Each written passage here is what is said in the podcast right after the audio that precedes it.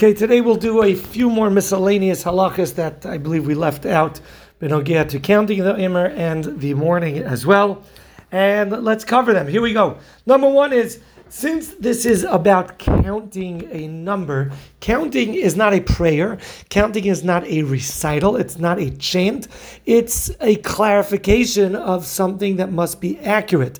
There's no such thing as counting when there's a doubt as to the actual number. This has halakhic ramifications in sales as well. If you say that, you know, you're selling something that's worth a dollar for a little bit more, you know, value can be somewhat adjusted a little bit and prices could be adjusted a little bit. But if you say something's two dollars and he actually gives you two dollars and one cent, that extra one cent is not two dollars anymore.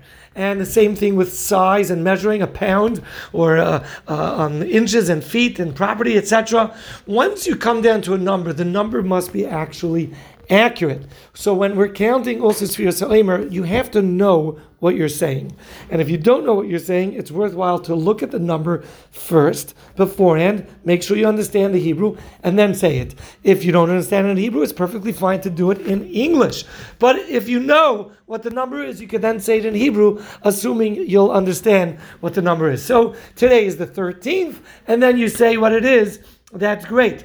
Uh, scan it with your eyes ahead of time. There's a halacha that you should know the number at the time of the bracha as well, not just figure it out later or copy or repeat as other people are saying around you. So you should know it at the time of the bracha. There's also halacha that you should be standing, not just at the count, but also from the time of the bracha as well. What happens if you do a little arithmetic? You do some addition, subtraction. Oh, tonight's 14. Oh, you want to be a little fancy. Tonight is 13 plus 1, or tonight is 14 minus 1. Those are also considered valid forms of counting. And if you say that to somebody without making a bracha, you have already fulfilled your count. It's a good idea to still say it again in Hebrew, but you have lost the opportunity of a bracha. Um, the same thing would apply I'm assuming, even though it's not brought down with multiplication and division also, although I'm not 100% sure because I didn't see that brought down in any halakha sefer. Based on the fact that it must be a clear number, the halakha would follow that if somebody's unsure, so you know what, I'll be on the safe side. I don't know if tonight's 13 or 14. I'll say both. Ayom Shlosh Esrei or Ayom Arba Esrei. You'll say both. It doesn't work. Saying both to clear up any doubt is not a clear number. It's not considered counting. And even doing so might actually run you into an Avera, because if it's not considered counting and you said the bracha, it may be considered a bracha levatala. So make sure you get the number ahead of time and then do a proper count, count with clarity. What happens if somebody says, What tonight? And you say 14?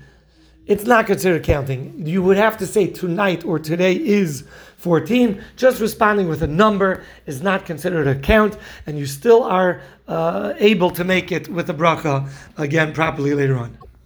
We all know the halacha is that we do not um, make marriages during the time of Sfira. Again, it depends which Sfira you're keeping, etc.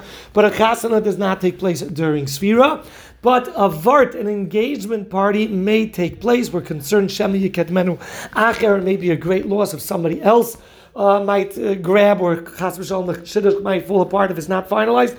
So a shidduch may be finalized and an engagement party may take place. However, again, music would be forbidden at that event. Now, many people think, oh, music's forbidden, so there's nobody playing. Hey, let's make some music and sing and dance. Uh, you could sing, but you would not be able to dance at such an occasion. What about children taking music lessons or listening to musical uh, children's tapes that deliver a story, a message, or something like that? Many boys can say that for chinuch, it would be okay for children who are listening to, you know, I don't know, Zadie was younger, whatever educational tapes there are for children that come along with some music. Many places can say that that's okay, but it seems to be the prevalent minhag um, not to have that. Again, if you're talking about something that's functional to keep the kids quiet in a car ride to avoid fighting or whatever it is, that certainly would be permitted. Taking music lessons. If the person already knows how to play and it becomes a pleasant, joyful experience, that would be forbidden. If we're talking about more in the initial steps where it's difficult and not so pleasant, then it's not out of joy and simcha, and therefore it would be okay. Just a quick note there's one time that everyone is practicing Avelis for the 33 days, and that would be um, the middle part from Beis Iyar to Lag Ba'omer. That pretty much is the sandwich in the middle that everybody keeps. One last halacha I heard a great sack from Rabbi Yitzchak Berkowitz. If normally you keep Rabbi Yehuda Chassid not to take Kirkas on Rosh Chodesh, then this week you could take it Thursday before Shkia. If normally you are not careful about Rabbi Yehuda Chassid avoiding haircuts on Rosh Chodesh, then you could follow the Mishnah Berurah and take the haircut on Friday itself. Have a wonderful day.